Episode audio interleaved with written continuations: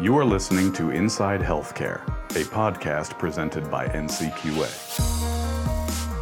Hi, everyone. Welcome to this edition of Inside Healthcare. I'm your host, Matt Brock, Communications Director here at NCQA. And today we have a really great guest talking about a really great topic uh, that is really hot right now. Everyone is talking about the social determinants of health and how health plans, how physicians, how the health systems or the health system as a whole addresses uh, this issue because increasingly we're all figuring out that there's more to health than medicine, that there are some other things that go along with it. Joining us today is Catherine McPherson. She is the Vice President for Product Strategy and Development and Chief Nutrition Officer for Mom's Meals. Mom's Meals, you ask? Well, Catherine's going to tell us. Tell us about Mom's Meals. Hi, Matt. It's so great to be here. Thanks so much for having me. Um, yeah, I'll start by telling about Mom's Meals. I'll tell the story of Mom. So, um, Mom is a real person. Really? Barb, yes. So, uh, she's Barb Anderson. She's one of the co founders of the company. Uh, 20 years ago, she found herself uh, in a caregiver's role, like many of us are. Uh, so, she was caring for an aging mother and an aging mother in law, both of whom had chronic conditions and were aging at home independent uh, in their own homes. At the same time, she also had a son off at college, uh, Iowa State University, who was a college athlete. So he was a hockey player, golf team member, and uh, he was losing weight. Um, her mom and mother in law weren't faring very well nutritionally. And she said, You know, what can I do as a caregiver? So she started to prepare large portions of, you know, family favorite meals and deliver those to her family members. And uh, her friends said, this is a wonderful idea. I wish there was a service like this for my family. And she sensed, you know, there was an opportunity here, and the family said, let's make this into a family business. But this is not a. Fa- I guess it could be. I don't know for sure, but uh, it's not a family business where we're making box. It's not Blue Apron. It is not. no. That's what I guess my point is. Yeah. Is it is to address this sort of extended uh, responsibility that we, many of folks of a certain age, uh, have, which is people to take care of below, people to take care of above. Yes. And you're p- torn in two directions. And mom's aims to sort of pull you back into shape, correct? Yes, yes, absolutely.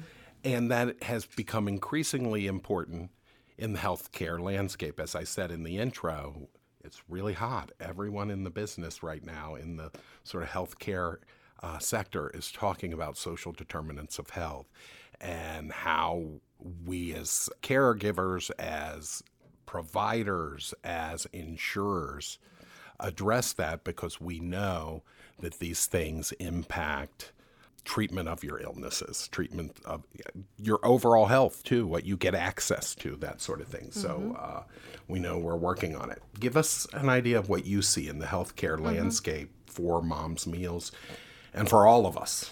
I mean, it's so exciting to hear even the term social determinants of health. I think, you know, the, the, the, company's been around for 20 years. We've been providing healthy meals delivered to the home for the duration of that time, providing good nutrition uh, to, to impact people's clinical outcomes, um, help them remain independent at home, help them manage chronic conditions, et cetera, for all of that time. Um, but the, the awareness today that um, social determinants really make up the bulk of, of health outcomes. So, uh, about 80% of health outcomes are determined by you know things that don't happen in the doctor's office in the hospital or at the pharmacy counter so those that's a combination of social factors environmental factors and your genetics as well behaviors and social determinants of health, those are things that we can really impact. And access to healthy food is one really critical social determinant of health. Um, nutrition is one of the most impactful social determinants of health, and it's one of the most highly reported gaps in needs for individuals. So to see um, health plans saying, we're going to think outside the box and you know instead of only paying for for medical and uh, pharmaceutical costs um, or care, we're going to extend that and start to address these social and uh, environmental factors and even other factors um, that can help drive health outcomes. Uh, that's really new and innovative, and it's just wonderful to see. I think people don't really understand who is going out without food.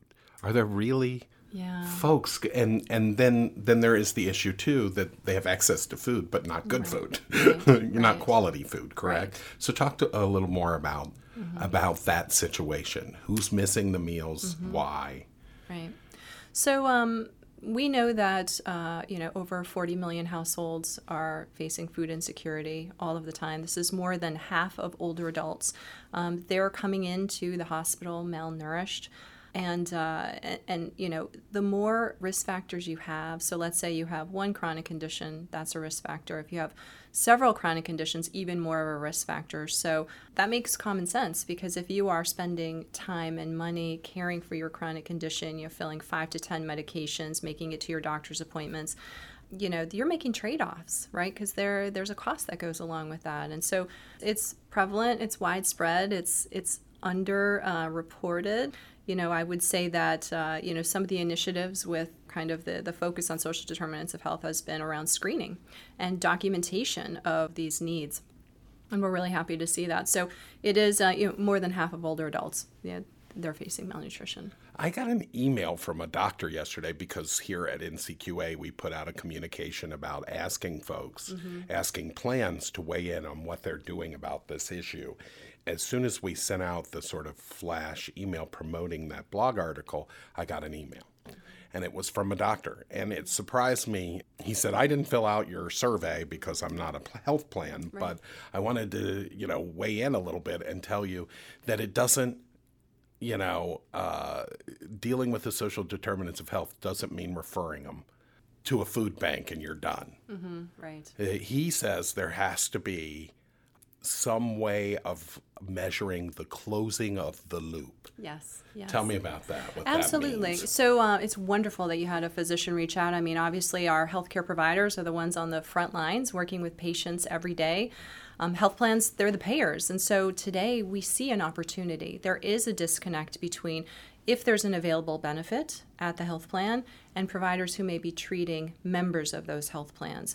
Providers, you know, may be having conversations with patients, members of their care team may be assessing for some social needs. Today, they're unaware if there is a paid benefit that they could refer their patient into.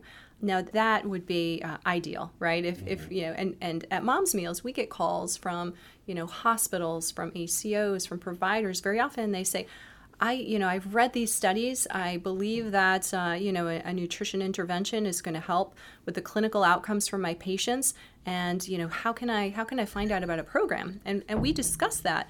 But we also say, you know, let's help you with the handshake with your providers for whom you're, you're in their network and find out if there's that paid benefit. Because often, you know, it may be there. And whether that's an LTSS benefit, whether that's a, post discharge benefit, whether that's a chronic care benefit, there may be something that's already accessible. So, you know, yes, ideally we would love to see physicians, other healthcare providers. You know, I'm a registered dietitian. We would love to see dietitians out there doing this as well, writing a prescription for healthy food, you know, healthy food delivered to the home.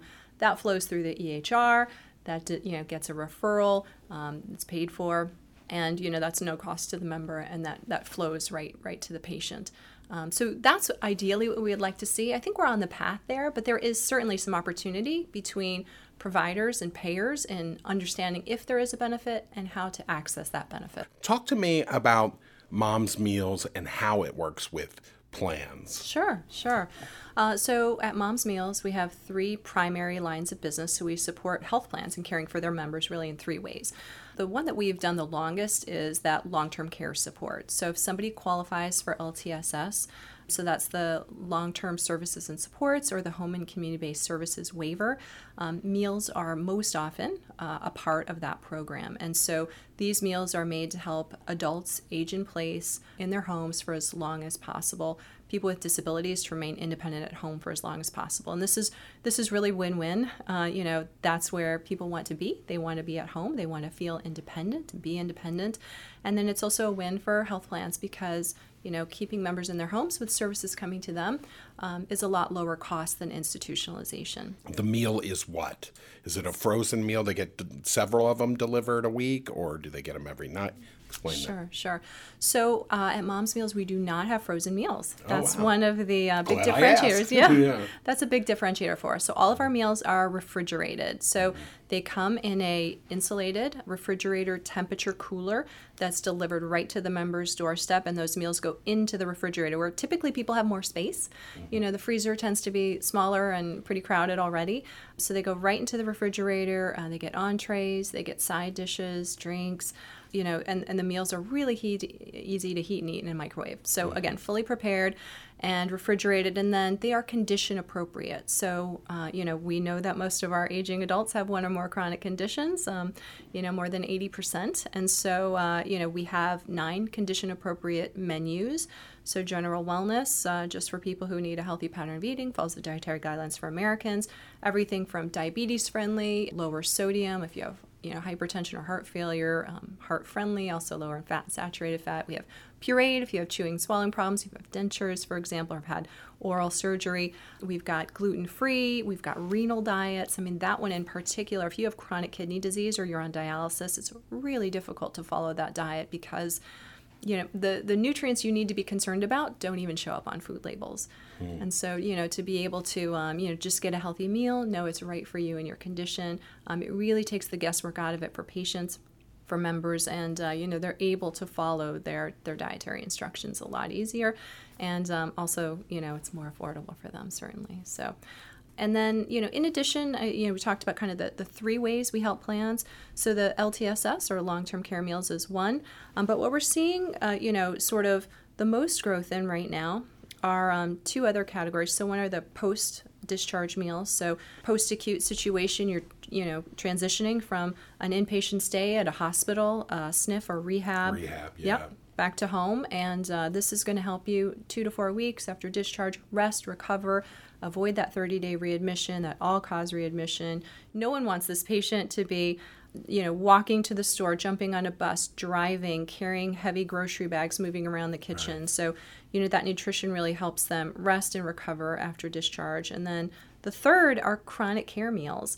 In this, uh, this this is a longer benefit on the Medicaid side. It's for the non-LTSS member. On the Medicare Advantage side, for members who have a chronic disease. So typically that's about 12 weeks worth of meals, two to three meals a day, and it helps individuals to get their chronic condition under control. To stay on that diet. Yes. And at, during that time, you know, they are learning what a healthy portion is like. They're trying some new foods. For those with diabetes, they're learning about, you know, the right balance of macronutrients, the carbs to proteins to fats, you know, that they should be consuming um, with that meal. And, and, you know, these, these programs also don't only extend to those with chronic conditions like heart disease, diabetes, renal disease you know, on the Medicaid side, for members who just need longer term support, like uh, high risk pregnancy. So that you know, with the increase in uh, maternal mortality rates in this country, that's a big focus for us with our with our um, Medicaid partners right now. Um, so just you know, women having a high risk pregnancy, gestational diabetes, preeclampsia, expecting twins or triplets, or on bed rest. These healthy meals really help them get to a full term birth and uh, make sure mom and baby are healthy, and they even extend after mom goes home from the If for no other reason, I bet that just relieves some stress. Absolutely. For the, for the uh, uh, would be mother. Right, and Right. Medicaid pays for more than half of births in the U.S. today. So to prevent that NICU stay and you know keep women healthy and prevent maternal mortality, it's just a wonderful program. No, what you don't know at home is that uh, Catherine supplied me with a sort of a outline of things uh, to discuss, and uh, it was what's very I interesting. come prepared, Matt. Yeah, yeah, I can tell because what's very interesting for me, I have the the uh, outline, and Catherine doesn't, and yet she's following the outline to the T. So she did come prepared. Uh, Dietitians so- are known to be detail oriented. yeah, okay, apparently, who knew? Um, I, I guess a lot of folks are, are about to find out uh, over, over uh, with this changing climate. Uh, Talk about policy. How is policy and the policymakers uh, in state governments and the federal government, and then of course for plans, how are they impacting the growth of these sort of programs? Sure. Um, since you said growth, I'll start on the Medicare Advantage side. So, um, you know, there have been some just wonderful policy changes in the last year uh, to really help with uh, increased flexibility for designing a benefits program. And just being here in Washington, you know, we're um, we're able to, to you know, and, and typically I'm not here in Washington. Our Mm-hmm. company's in, in Iowa, and but just you know, you and I are here in Washington Mm-hmm. today, so it's it's top of mind. You know how those policy impacts um, really affect members and, and payers. And on the Medicare Advantage side, um, with the passage of the Chronic Care Act almost three years ago now, that was really turned into policy through the uh, new flexibility in 2019, um, which was sort of solidified in the 2020 call letter uh, with a new category of benefit called special supplemental benefits for the chronically ill. And the Chronic Care Act really said, you know, we know the rise in Medicare spend is taking care of members with common chronic conditions, and we need to do more. Uh, we need to individualize the benefits around these members. Um, you know, typically Medicare benefits had been uniform. Everyone on the health plan got exactly the same benefit, but we know from a cost perspective that's not necessarily common sense. So with the passage of this act and CMS really, um, you know, putting that down in the call letter and, and naming this new category of benefit as special supplemental benefits for the chronically ill, it got rid of uniformity and and said, you know, for members with chronic conditions, health plans, you can define um, the benefit you want to wrap around that individual member. So even if two members had diabetes, one may get access to you know, a nutrition program like Mom's Meals, and another may not, just based on their level of risk. And so, to qualify for a SSBCI benefit, a member has to um, have a chronic condition, they have to uh, be at risk for hospitalization, and they have to require care coordination. And then a health plan beyond that could layer on additional criteria, like they could be food insecure or they could have a social determinative health need. Um, they don't have to, but that's sort of the baseline criteria. You know, with that, they can provide these uh, provide these benefits along with others like transportation, like home modifications, installing grab bars and showers, for example.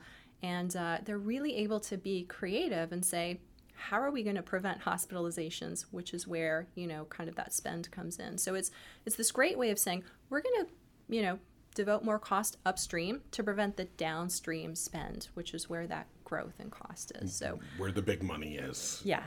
So that, you know, Medicare Advantage, this policy change has been just, you know, kind of groundbreaking um, to see kind of this new innovation around caring for members with chronic diseases and addressing more than their medical needs. These are non medical benefits, they're categorized that way. They're paid for out of medical spend, not to confuse everyone there, but they are categorized as, um, as non medical.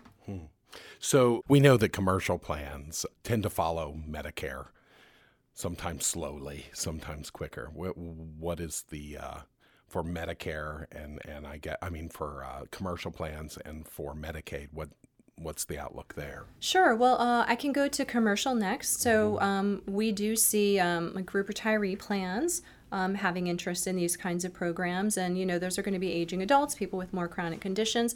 Um, we are starting to see other interest um, just within the commercial population. So looking at conditions that are prevalent and uh, that can be prevented. You know, look at prediabetes, for example, prevent the progression to diabetes. Um, certainly, things like diabetes, um, we have you know uh, cancer support meals and, and others. So certainly, you know that can support uh, employees uh, that are out there and help prevent costs as well. No real policy change there to speak of, but there is growing interest, as you said. You know, commercial does tend to follow Medicare. On the Medicaid side, I think we have we see um, some pretty big opportunities. So uh, on the state side, with the LTSS meals, not every state has meals a part of their LTSS benefit, and uh, you know that's sort of a great opportunity. So we um, we encourage um, state Medicaid departments to include meals as part of any LTSS benefit. And another big opportunity is if you think uh, outside of the LTSS or the waiver population where there is a path to payment, those programs exist. And if meals are a part, you know, meals can be paid for. Um, but take the take the example I gave about high risk pregnancy, for example. So if you're looking at a non LTSS Medicaid population, there's not a path to payment today. Uh, so these meals, uh, you know, you'll have um, CMOs at the at the plan, and and uh, you know that just that clinical team or or others saying, you know, the quality team saying, we need to do something. This is a great idea. We really want to include meals as part of our benefit. Right now, they're paying for those out of admin dollars. So um, we know that health plans want to, you know, pay for this kind of thing out of medical spend, and admin dollars can can pose a challenge internally for plans. Sometimes, you know, they need to adhere to their medical loss ratio. Um, you know, their compliance department might say this is not an administrative cost. So there's an opportunity as well on the Medicaid side to say we want to pay for social determinants of health. We want to pay for things like meals programs outside of a waiver, outside of LTS. And how can we do that? Uh, how can we do that easily? That's a barrier right now for some Medicaid plans to adding this kind of benefit. So we we're encouraging those kinds of policy changes. You know, in some of the conversations we've been having uh, on the Hill, and and willing to help with with I imagine resources on uh, how to put these programs in place, or at least how you're doing it with others. Absolutely. And that's, I think, one of the strengths that we can bring to the table is because we work with so many different health plans and providers, we can see where there are gaps and, uh, you know, where, where there may be an opportunity to make a change to, to benefit, you know, so many programs. So we're working both at the state and, and federal level. It must be so rewarding because, like you said, you've been doing this a very long time. Yes. And finally, Yeah. it Yeah. must be very rewarding that folks are sort of jumping on board.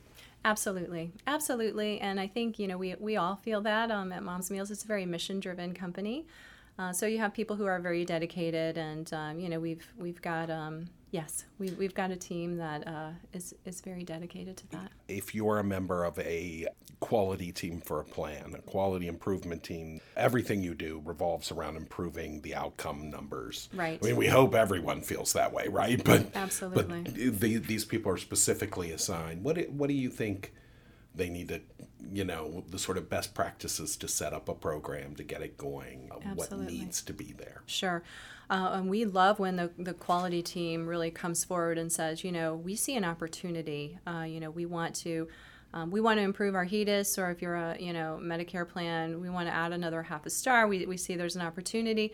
Understanding sort of the quality measures that a nutrition program can can help you improve are important, and, and we know certainly the readmissions, the prevention of hospitalization, um, blood sugar control, blood pressure control, um, even things like CAHPS. You know, people members love meals programs, certainly, but you know, kind of kind of the really big one is around the the hospitalization, and the prevention there. That quality team can identify. Here's where you know we can really move the needle. Here's why this is a great idea. Um, you know, we can help kind of build that build that case with the quality team, and then um, you know they can say, you know, let's use Medicare for an example. You know, work with their partners on the product team to say, we would love to get, uh, you know, a meals program in as part of the product. And, uh, you know, from there, you sort of go to your benefit design. You know, you're, you're looking at, you're talking to your analysts. What are other benefits like out there? You're talking to, you know, mom's meals or potential partners in that area. And then you conceptualize your benefit. And then you're going to, you know, work with your actuaries and price that in. You're going to work with your operations team, design your workflows, and you're going to get that launched. So we, we work with our health plan partners sort of all the way through that process. Does it turn out to be easier or harder for, for plans when they're working with you than they expect? Easier. Really? Yeah, I, I think, you know, a lot of integrations with a partner require very extensive, labor intensive, costly IT integration.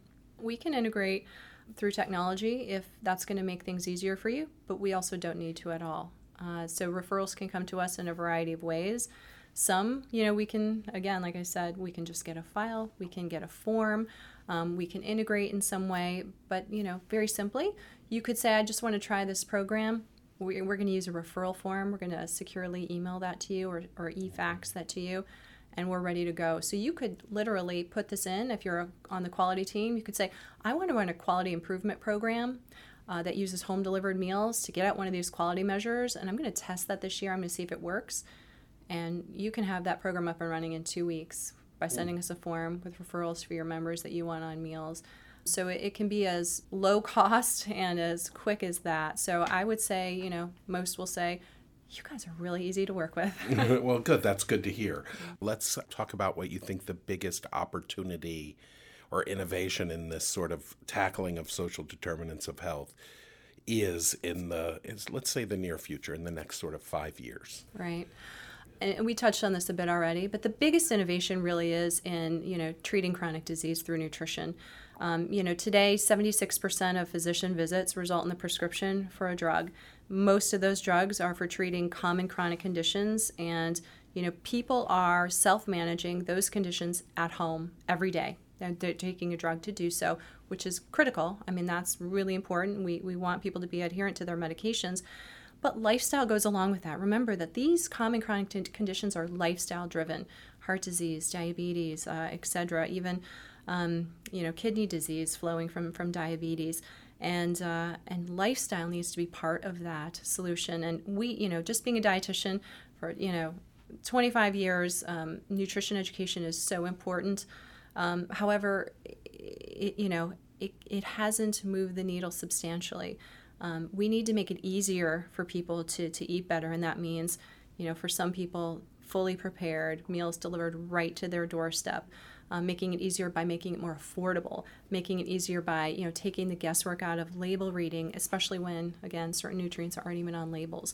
So to the you know to, to see in the future that a physician can write a prescription or you know or a dietitian or a nurse practitioner you know here's the diet you need to follow to better care for your heart failure um, you know your chronic kidney disease your diabetes etc you know that goes into the emr you know that flows to the health plan. Uh, the meals go right to the member's doorstep and um, that is the prescription for healthy eating. In my mind that's the biggest innovation that could come and, and we're on the road there that's really good to hear. Thank you so much for joining us, Catherine McPherson of Mom's Meals, based in Iowa, but Catherine's from Oregon.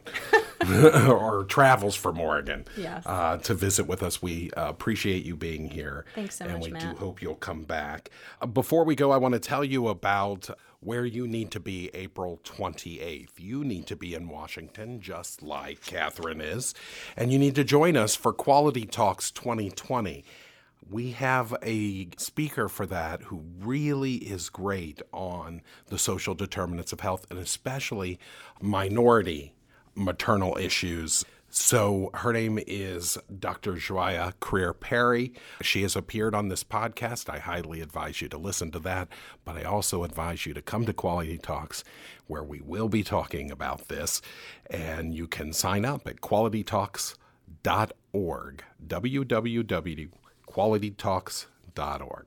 So thank you for joining us on this edition of Inside Healthcare. I'm Matt Brock. We'll see you again, no doubt.